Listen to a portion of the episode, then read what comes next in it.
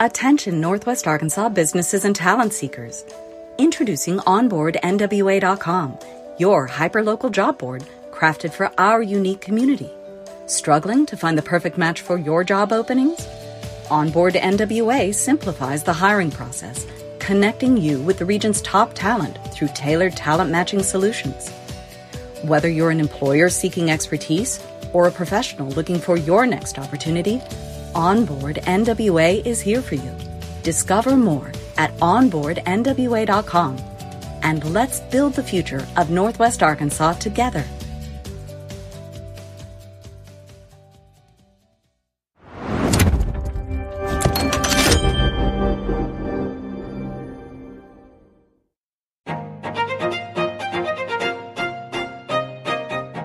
Northwest Arkansas. Randy here, bringing you a quick word from our sponsor, Signature Bank of Arkansas.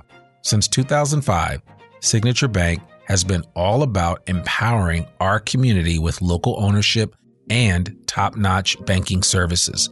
Signature Bank's roots run deep with assets over a billion dollars, and they're right here in your backyard with branches in Bentonville, Rogers, Springdale, Fayetteville, and now including Harrison and Jonesboro. With a growing family of more than 200 teammates, they're ready to serve you with the warmth only a true community bank can offer. And they've got Banco C, the first bilingual bank in Arkansas, to ensure that banking is for everyone. So give Signature Bank a call at 479 684 3700 or visit signature.bank online. Mention you heard about them on the I Am Northwest Arkansas podcast for that personal touch. Signature Bank of Arkansas. Big on assets, local at heart, and a proud member of the FDIC and an equal housing lender.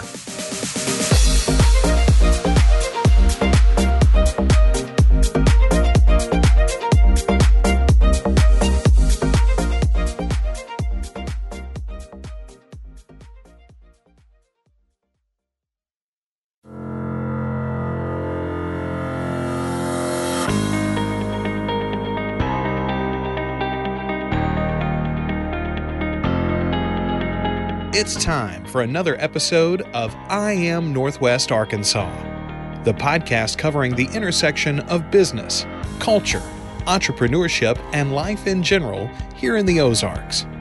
Whether you are considering a move to this area or trying to learn more about the place you call home, we've got something special for you. Here's our host, Randy Wilburn.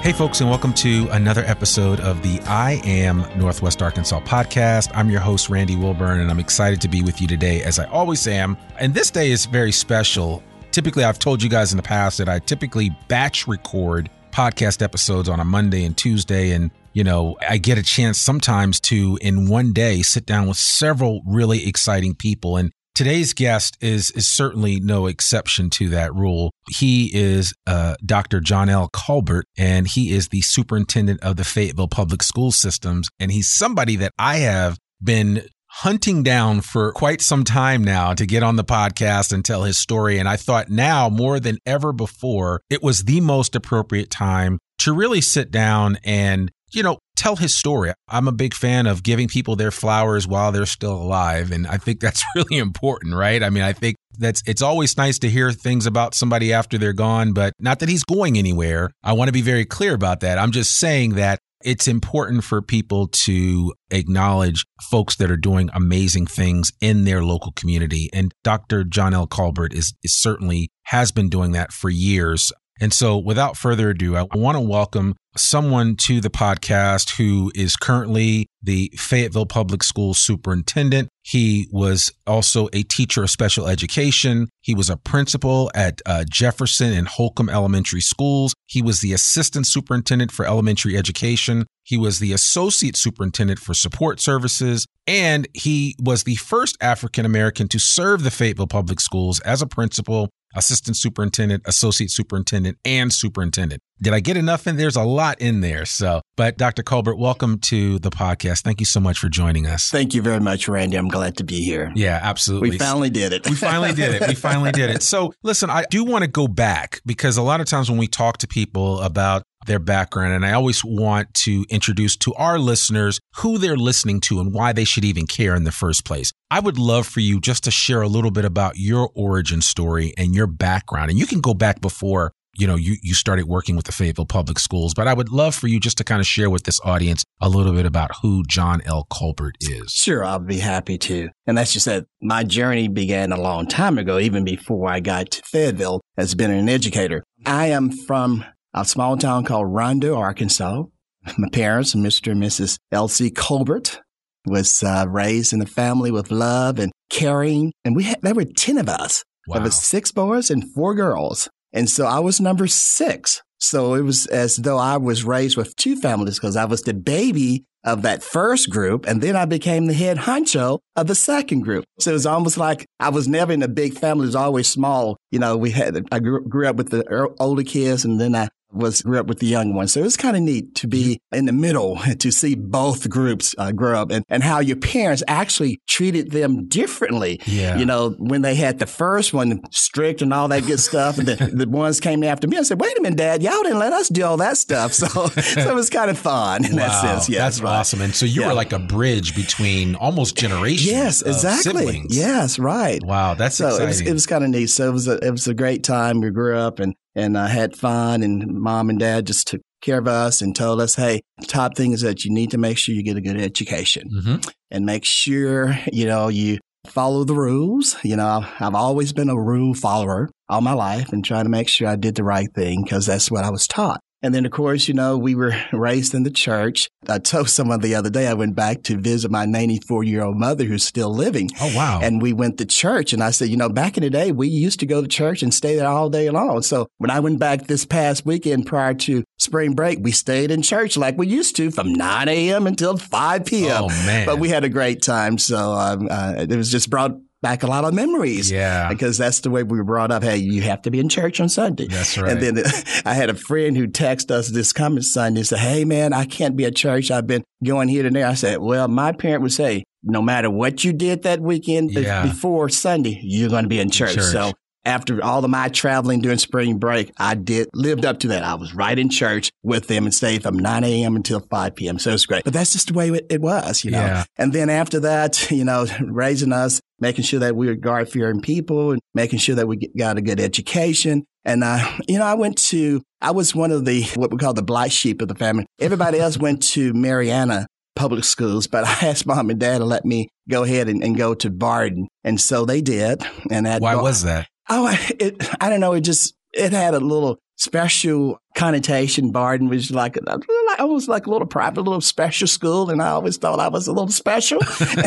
and so they agreed to let me do that. And so, and then, which led me to the educational piece. And of course, when I was there, I was involved with all the organization. I was the vice president of the student council. And so, you know, normally the vice president always did a special project. And my thing, uh, for some reason, I, I just love helping people. And so I started a tutorial program okay. in high school when I was a junior as the student council president. And so, and, and all the kids really loved that and all that. And I did too. And so I said, well, I sort of like that. And so, you know, what's this leading to now? My, that tutorial program, helping kids, teaching kids. And then what really put the icing on the cake, my superintendent called me over the intercom in Mrs. Burt's English class it says, uh, Mrs. Barrett, may I see John L. Colbert in my office? Of course, what did the other classmate do? Oh, oh you're in trouble. And, right. I said, the superintendent is calling me, Mr. Aubrey, and why are you calling me to the office? You know, she says, John, I'll go ahead and go to the office and see Mr. Aubrey. And so I did.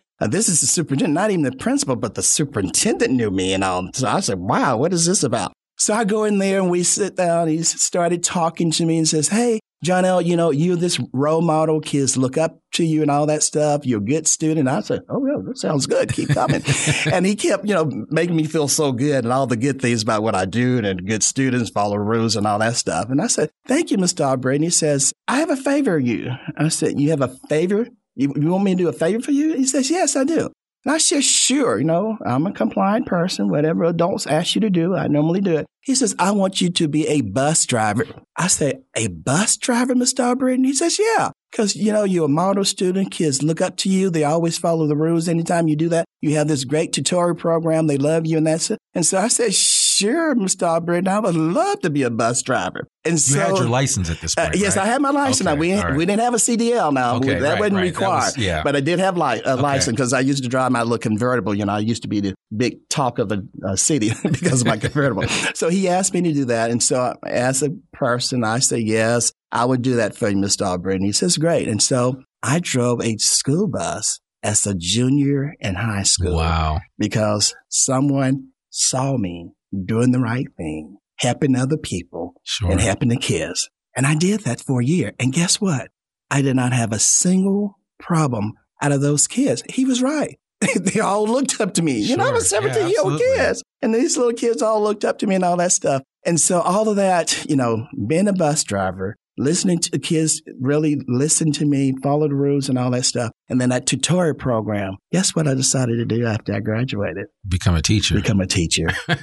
so that laid the foundation. It was a fait accompli. I mean, it just, right. you, you were I just set up for yeah, that. I knew what I wanted to do. And I knew that I wanted to be a special teacher, okay. a special ed teacher. Because remember, my tutorial program was helping those kids who had academic problems. So, and they really responded to me because, you know, I made it very interactive, even when as a, you know, a junior high school kid over the tutorial program. So I, I really love that. And so when I got ready to graduate and my mom said, okay, Johnny, what are you going to, I said, I want to be a teacher. And she said, really? I said, yes, I do. And so, of course, they always supported everything that we did. So I decided to become a teacher. Then I had to decide on where would I go to college. And so lo and behold, we had Mr. Duffy. He was a recruiter from the University of Arkansas. Okay. And he came to Barton and recruited me and said, Hey, man, you know, I read your background and all that stuff. I think you would be a great student at the University of Arkansas in Fayetteville. I said, Fayetteville?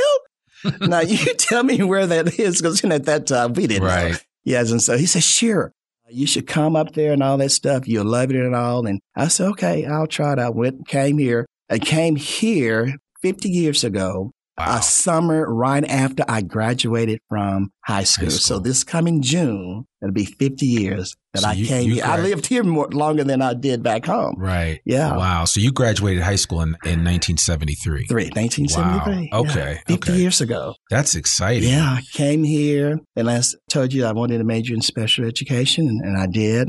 And then, of course, you know, during that time, I was acting, pledge Alpha Phi Alpha fraternity. Sure. and was very involved there. And then I did all that during college because I, I feel like you need to be involved. My parents always say, hey, you would stay out of trouble if you're involved with some type of organization who's really making a difference. And Alpha was doing that. And so, hey, I said, that's me Yeah. giving back, volunteering for the community and all that stuff. So I joined the uh, fraternity Alpha Phi Alpha. And then I was studious because, you know, I told the brothers, hey, I'm here to get an education. Right. And so I did. I did that in three years and graduated. And then after three years, I had to make a decision because I had, you know, different people uh, recruiting me to come to their district. Uh, one was in Dallas and one was in Georgia. Then one was here in Fayetteville. And so I had to say, oh my God, I need to make a, a decision here. Should I go to the big city where the big lights are or should I stay in a small? Remember, Fayetteville was small. Small back when I- then, yeah, yeah, yeah, 50 yeah. years ago. So I made a decision. I said, I think I'm going to stay here in Fayetteville. Mr. Knight was the principal Okay. uh, and invited me and, and said, hey, and to an interview, and he liked what I had to say. And I said, hey, I'd like to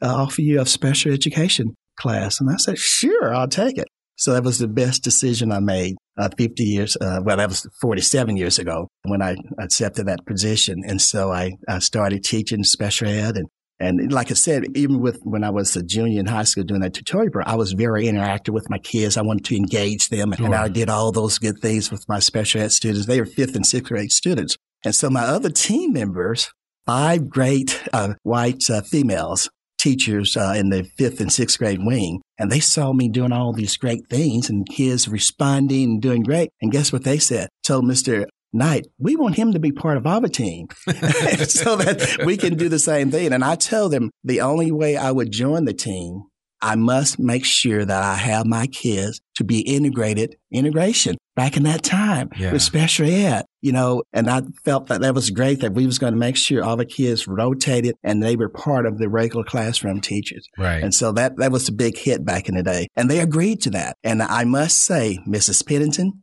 Mrs. Briggs, Mrs. Cleveland, and Mrs. Lockhart, they took me under their wings and really helped me through that journey. I would always credit them for being good role models because they were strong teachers. They didn't take any mess from anybody. Right, right. And so I I practiced some of those little skills that they had. And so, and, and I felt that, hey, that really helped me to become a great teacher, which I thought I was anyway, but it just helped solidify that thought that I had that I can do this. Yeah. They believe in me. My principal believed in me. And so from that, you know, I did a lot of um, substitution for the principal when it was out. I was the unofficial assistant principal that didn't get paid. and so uh, and that's because he saw me and notice what's happening. That's a trend. Superintendent watched me. So I tell kids all the time, always remember someone's always watching you. Always. Always. Always watching. Yeah. So my superintendent saw what I did and he invited me to be that bus driver. And then I come and get this job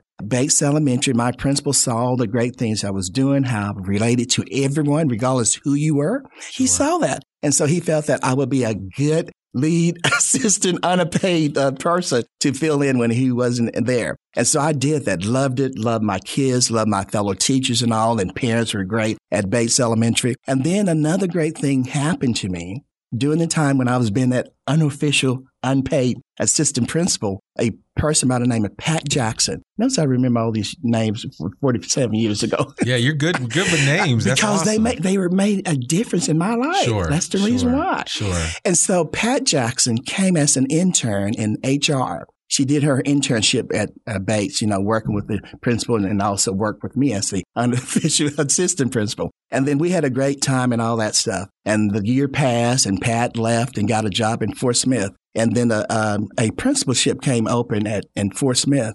Guess who Pat called?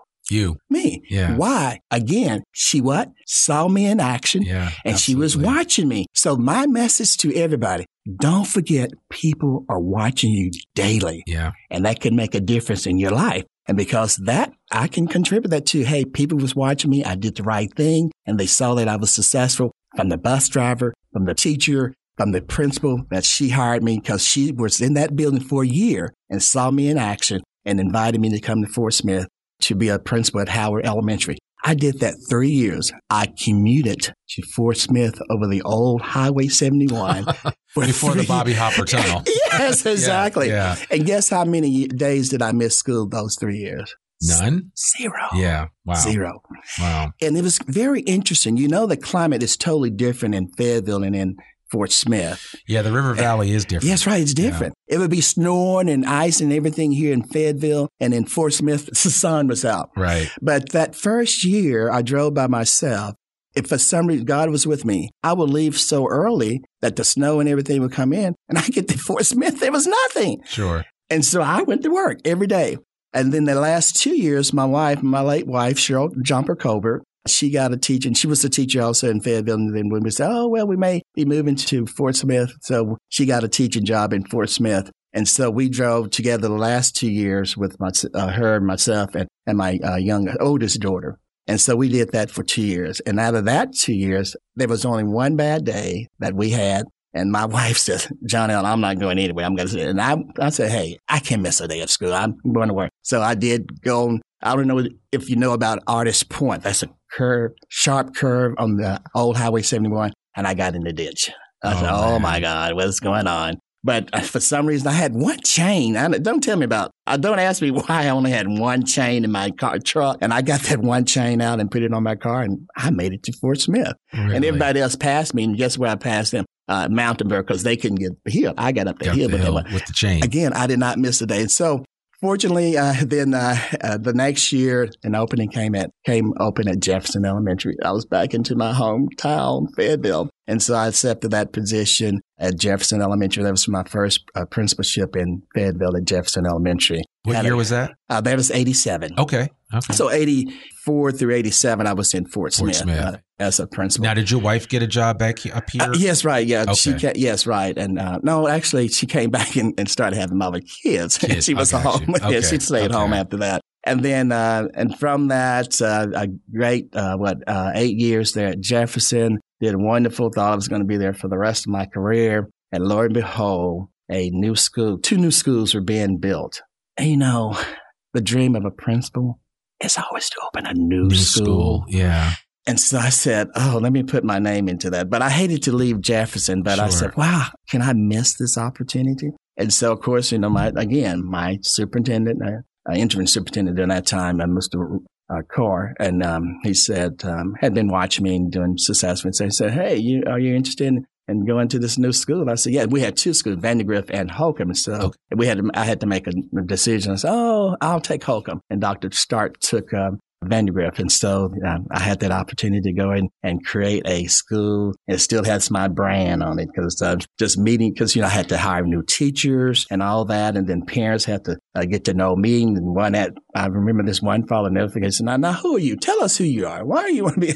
And so I had to sell myself to them and all. And then after that, it was just like I was in heaven. I had the greatest staff members. I had the support from the parents, it was just awesome. So yeah. I, I, had a great time at uh, Holcomb. And then the funniest thing about that, though, as I got back in Fayetteville, my wife did tell me, she said, honey, I really missed those three hours we had in the car because I had you captured for at least three hours. Right, so, right, so right. she, she enjoyed that ride with me every day. So anyway, so getting that new car, new uh, building and, and being uh, the principal of Holcomb is, is just like a joy for us to get together. My staff and I, we developed the the theme and motto and vision and everything that uh, it just it was just great. And the parents were it was so supportive and it seems like it's always been that way. As a teacher parents i had to meet them out of my hands because you know, they know that i was going to take care of their kids. They knew that i was going to treat every kid with respect yeah. and take care of them regardless who they were. Sure. that was john l. And that's where i am today. Yeah. I want to make sure that every kid succeeded regardless who they were. Yeah. and parents like that. And they knew that I wasn't wishy washy. that if the rules were the rules, that's it. Those are the rules. Right. And they respected that. Yeah. And then kids, they knew that, hey, the rules are the rules. And they knew that that's the way it should be. Yeah. And I will never forget that as the principal at Holcomb, that I could walk into a cafeteria, kids was, and John L. Colbert would go in there and stand just like this. Didn't have to say a word. 400 some kids, immediately you could hear pin drop because they knew that their principal wanted their attention and they gave it to it. Yeah. Didn't have to say word, didn't have to yell anything. Yeah. So it was powerful. Man, well, I and I'm just I'm processing all that you've just shared with me, and I appreciate you kind of giving us kind of a play by play of a good portion of your career. But as I'm doing, and I don't do public math that often, but as I was doing some public math in my head, you know, you've been involved in public education in six decades. That's a lot right? I know. So you know, it's like, and I'm not trying to age you here. I'm just trying to you say, not come on. No, no. Okay. But but the bottom line is, you've been involved in in public education for six decades, and you've seen a lot of changes. You've seen a lot of changes, and I know. You know, as I'm thinking about, you know, who might be listening to this, there may be a young educator that's a listener of ours. As, as a matter of fact, I know that there are. There are a lot of teachers that listen to this podcast. There are a lot of people that want to get into the teaching profession. And teaching has changed a lot. And my mom was a teacher, so I have a lot of respect for what you were able to do. And I remember her telling me about, you know, what helped her to become a better teacher. And one of the things was having a mentor as a teacher, like what you described early on in your career, somebody that would take you under their wing and help you to really grow in the profession. And to me, I always thought teaching was a noble profession right? It wasn't one that you were necessarily going to get rich on. no. But but through your sacrifice, through your dedication, through your desire to mold minds, you were going to essentially affect the next generation and the generation to come after that because of what you were imparting to those impressionable kids. How has education changed in your mind over that time frame. So we go we can go back to the early 70s to where we are today. I mean, you're about to depart as the superintendent of public schools here in Fayetteville and we're in 2023 as the time of, recording this and things have changed a lot in public education. I mean, what would you say about that? Well, you know, the demand is so great these days in order to make sure that as an educator, you have to be um, very keen and on top of the new procedures, the new guidelines, the pressure that you get from all corners, from some parents and then from the state and from the governor and all that stuff. It seems as though back in the day, all of that was not so much a pressure on uh, teachers. They were allowed to go in and teach and take care of kids. and do what was right. And that's what it's about. But now it seems as though everything has to be very careful about what a teacher has to say. Yeah. What they do. Yep. And what they teach. And that really put a, a damper on the creativity of what a teacher can offer to a kid. You know, a teacher needs to have that freedom within, you know, boundaries. We have a, a curriculum that we have to follow and all that stuff, but I don't want them to just use a little cutter think it's going to fit every kid. It doesn't, Yeah, you know? Yeah. You have to find a way that you're going to reach those kids and you have to make sure that you're teaching to the students, be it white, black, blue, or brown. Doesn't matter. And they need to hear about them, about their culture, about their background. You integrate that into your lessons to make sure you capture their interest Right. because you have touched their lives. You're saying something about their people, whatever. That makes a difference. It does. It does. It does. And so that has been almost like our hands are almost tied that can I say anything about black people? Or can I say that this person was black who created the, uh, you know, the stoplight and signal light? You know, why should that be? Why should I have to think and be concerned about what the public is going to say? Yeah. That is, it's stressful. So it sounds like what you're what you're describing now is kind of the state of affairs that we find ourselves in with public education. And Exactly. It's, and it's almost as if teachers kind of have either one or both hands tied behind their back Yes, correct. and are not basically given a full runway, if you will, of options yes. to use to educate these children. And and and what's a shame about that is that, you know, and I'm holding up my camera here for or my phone for anybody that can see this is that the bottom line is we have access to so much information nowadays. And it's almost a blessing and a curse. Right, exactly. So, yeah. you know, and that's and that's, the reason why you still need those good teachers to help direct that. you know, Yeah. help yeah. them, you know, because they're exposed to it. But you know, sometimes you need that guidance. Yeah. And who's, of course, the parents are the first teachers, but the second is the, the classroom teacher. So they need that and all. And sometimes we get so much pushback and say, hey, you know, you better not do that, and you offended some group and this group. You know, it's not about offending anyone. It's about exposing and letting people know, hey, what this world is made of Yeah. and where did we come from? How did we get where we are today? And that's what makes life tick. It know, does. like- it does. you know, It- no, you're You, absolutely you right. can, you can hide that. No. You know, it's there. it is. It's there. It is. It is. so- And I think about like some of the interactions that I have, even like my my sixth grade teacher, Miss Lacey, Theo Lacey, she's still alive. She's 90 years old. And I always think about and I talk to her from time to time Mhm. just to check in because she and my mom were peers and colleagues. And, and she was a little older than my mom, but definitely somebody that kind of coached her along. But I just remember the profound effect that Miss Lacey had on my life, both at the time that I was physically in her class to today. And I'm 53 and the difference and, and everything that impacted me in, in that 41 years time, she played a major role in that. And that's the role that most teachers should play Right. in the lives of their students, where you are relearning and re remembering and taking lessons that were, were imparted to you in those primary years of education when you become an adult. Right. And, Right, and, and yeah. it just allows you, and, and some of the lessons that you were teaching and the lessons that you learned yourself, which allowed you to become a bus driver Right. at 16, Yeah. you know, those lessons serve you well through life. Exactly. Yeah. They really do. And that to me is my biggest concern about where we're headed in education, in public education, because if you hamper the efforts of effective educators to truly educate the child, the whole child, then I mean, what does that mean for our society? It means that we're going to lose out Yeah. and our kids are going to lose out.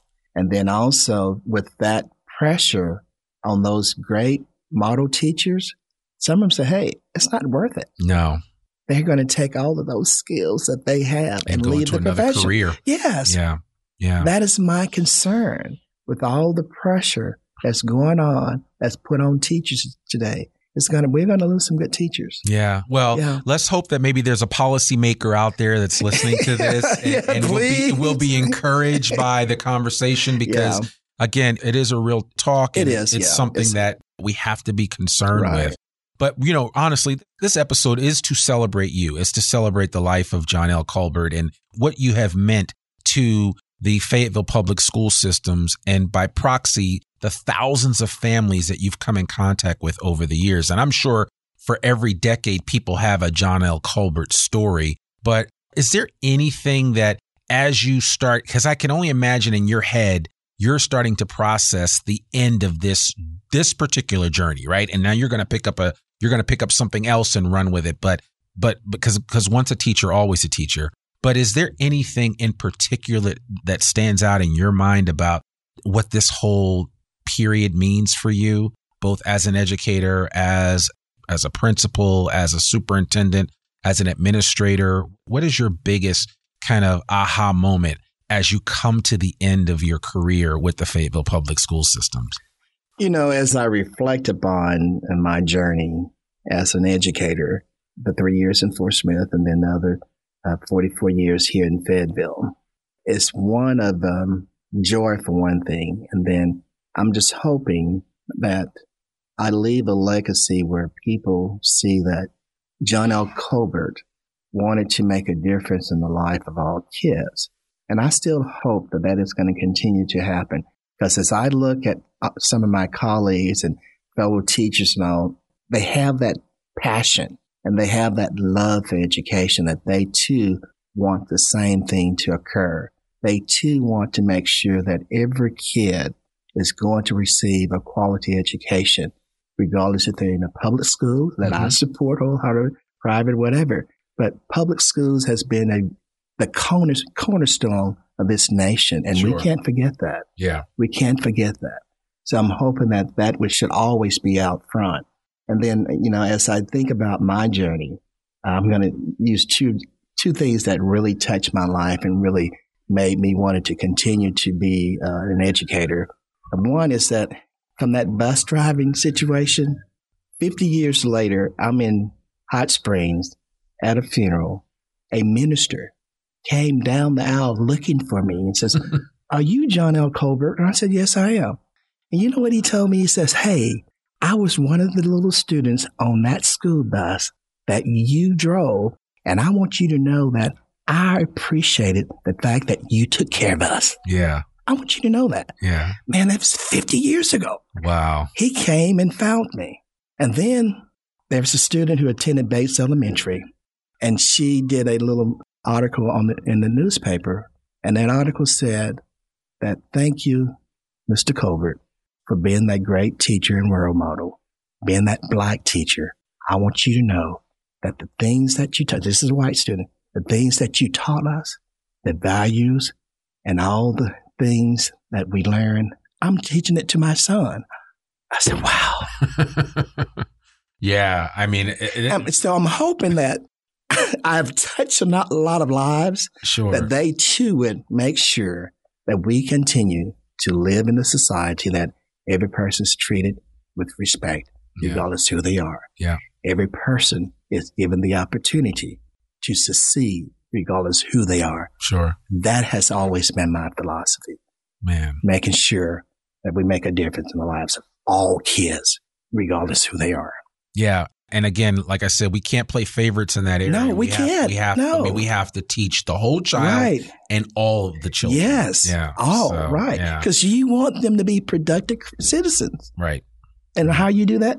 Give them a good education. Exactly. And also let them know that you love them, you care for them, and you're going to be there for them. Sure. And I did that for my teachers. I did that for my kids and all. Yeah. That's my philosophy you know, before we close up, I'd be curious to know what your thoughts are around the fact that a lot of times in, in this day and age, you know, kids aren't taught to critically think and to reason, right? Like, you know, when I was in high school, and again, I was in high school in the 80s, I mean, the debate team was big. So that way I could, if I didn't agree with something that you agreed to with, that we could debate that right? And have a conversation about it as opposed to kind of yelling at each other saying, oh, well, your ideas are dumb and mine are superior or, you know, whatever. How, what do you say to that whole concept of being able to critically think and reason and the fact that it is not as, it doesn't exist the way that it used to exist?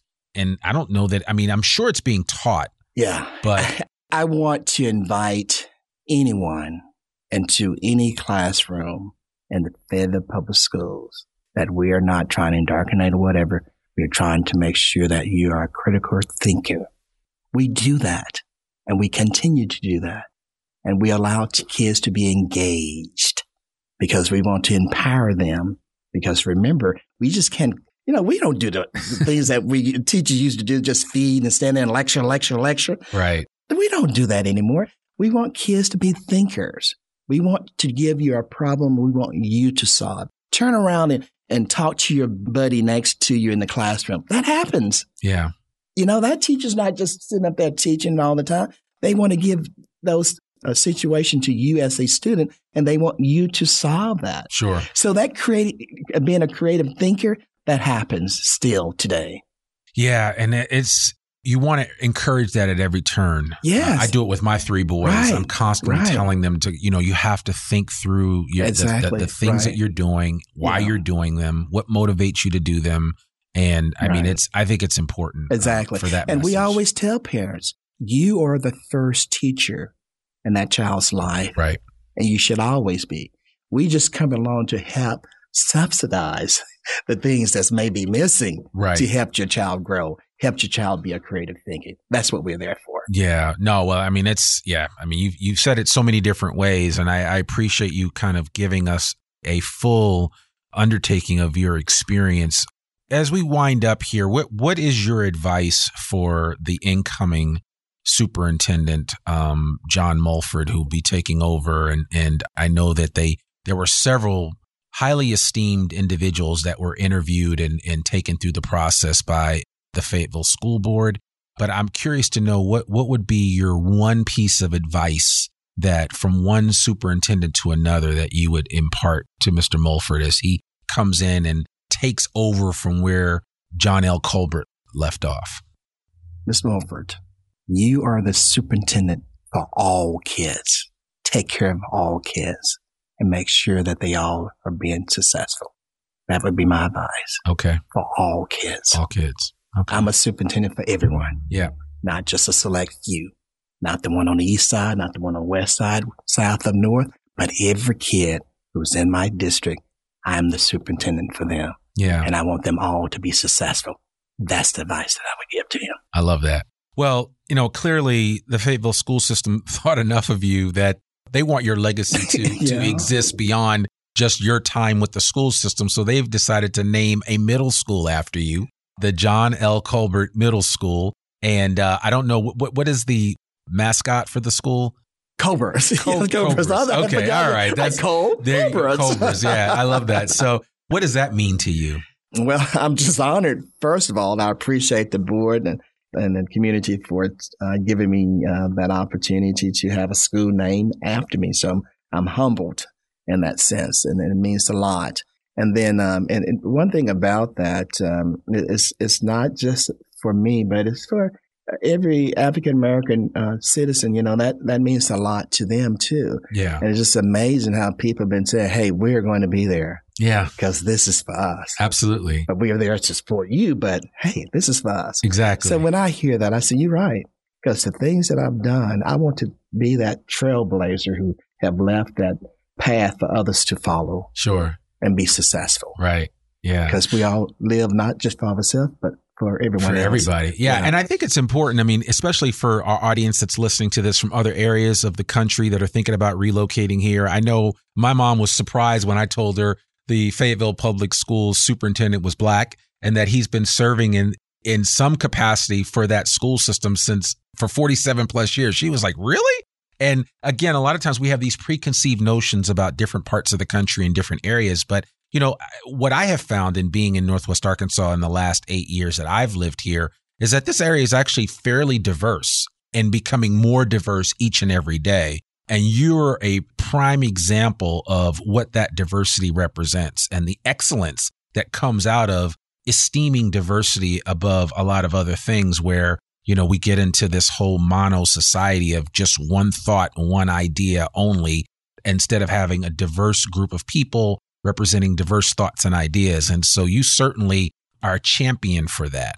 And so I, I really want to um, to thank you for being that here in in Fayetteville Right. and beyond. Right. Yeah, And I must say that Fayetteville has been very accepting, yeah, and I love that. Yeah. Very inclusive. right. Ever since I've been here, you know, that's 50 years ago. Oh, yeah. Arkansas. Yeah. And even before it- that, my right. understanding Yes. was that Fayetteville High School was one of the first high schools to integrate. Right. Without you know, any problems Exactly. whatsoever. Yeah. Very accepting. Yeah. That's the way we were, and that's the way we are today. Absolutely. Just- I tell people all the time, Northwest Arkansas Yeah, is the best kept secret place. in the country. right. so. It is. It is. So- hey, that's the same thing I used to say when I used to go back. Guys, you, there's a well hidden secret up there in You- you Northwest. Arkansas. Well, I mean, with 30 plus people a day moving here, yeah, people clearly but it are, has are changed. getting See, the that, see, I message. could Yeah. say that about 40 years ago. It really was. It was Yeah. not like that. But now It's uh, it- different. it's different. it Yeah, has it grown really and, and it's very diverse. Yeah. So as we as we wind up, and I know I've said that this is my third time saying as we wind up, but what's next for you? What's you next for John do? L. I know you like to ride your bike on the trail. yes, I have to. I see the thing I notice is that I see you out on at a lot of events, and I know you were part of the Dr. Martin Luther King MLK yeah. uh, Council, Uh, uh, which does great work here in Northwest Arkansas. But what is next for you? I mean, Next for me is to, of course, uh, continue to give to my community and still continue to be in Northwest Arkansas and Fayetteville because I have two granddaughters right? who will be in the Fayetteville School District, and I want to make sure I'm there to help guide and and help make sure that we stay on the right track. So that means a lot to me. I love Fayetteville. Yeah. I love the school district, and I have an investment because I have those two granddaughters Sure. who are going to be in there. So I need to be there helping and sharing my thoughts and, and voicing my concerns if there are any. Right. And so, and, and, and so that'll be one thing. Uh, volunteers another. Second, I have a 94 year old mother who lives in Rondo, Arkansas still, and who's still going strong. I want to spend a lot, A lot of time, with her. Yeah. I'm going to be going over to Rondo quite quite often, and I also just travel. I Yeah. want to just travel and enjoy life. You know, I haven't done that as much as I would like to have had, but now since I won't have a job to hold me down, you got you have options. Yes, right. Because I have so- one scheduled right after June the 15th, which is the ribbon cutting ceremony for the John L. Colbert, Colbert Middle, School. Then on that uh, Sunday, I'm getting on a plane going to Germany. Oh wow! Yes, Wow. right. Right That's after exciting. that. Yes, I'm looking forward to that. And that is is a two uh, fold type thing. One, remember, I'm a special ed teacher in Special Olympics. The uh, World Games is going to be in in Berlin, Germany, while Okay. I'm there. So, of course, where I'm going to be sometime, I'm going to be there at some of the games, rooting and cheering on the uh, uh, uh. Athletes. Yes, right. Mhm. That's awesome. That's awesome. Well, I mean, Dr. Colbert, I, I would say, you know, there is a saying that says, Well done, my good and faithful servant. And so I certainly, you know, from my perspective and just what I've gotten to know about you over these past couple of years, I want to say, well done. Great job for everything that you've done, for all that you are to this community. Your family must be proud to say, Hey, that's my daddy, that's my grandfather, that's my son yeah. right? As mom, Eh, right? exactly. Exactly. And so I, I just, I personally want to thank you for your tireless resolve to serve this community's needs. And you are emblematic of what I see in Northwest Arkansas across the board in terms of people giving back selflessly throughout time. And I, I hope I can say the same thing in, in multiple years from now. But I really appreciate all that you've done. And I look forward to your next chapter.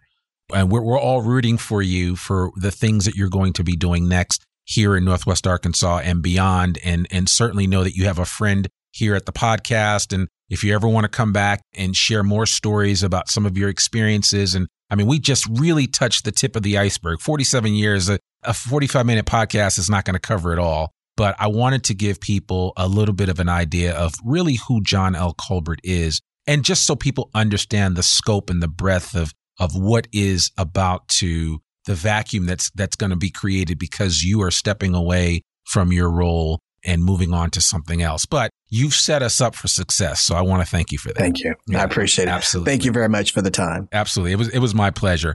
Well, folks, there you have it. Another episode of the I Am Northwest Arkansas podcast. You can get all of the show notes for this particular episode, any contact information we'll get from Dr. Colbert, and we will share that out on the show notes. So if you want to reach out to him and send him a congratulations and a thank you, I think that would be totally appropriate to do. And I certainly want to encourage you to consider doing that. To learn more about us or to read or download the show notes from today's episode, visit iamnorthwestarkansas.com. You can listen to this podcast and sign up for our free newsletter to keep up with us and all things NWA. Sign up today. You can also subscribe to the I Am Northwest Arkansas podcast wherever you listen to it. And please consider rating and reviewing us on Apple Podcasts. Remember, our podcast comes out every Monday, rain or shine. I'm your host, Randy Wilburn, and we'll see you back here next week for another new episode of the I Am Northwest Arkansas podcast. Peace. We hope you enjoyed this episode of I Am Northwest Arkansas. Check us out each and every week, available anywhere that great podcasts can be found. For show notes or more information on becoming a guest, visit iamnorthwestarkansas.com. We'll see you next week on I Am Northwest Arkansas.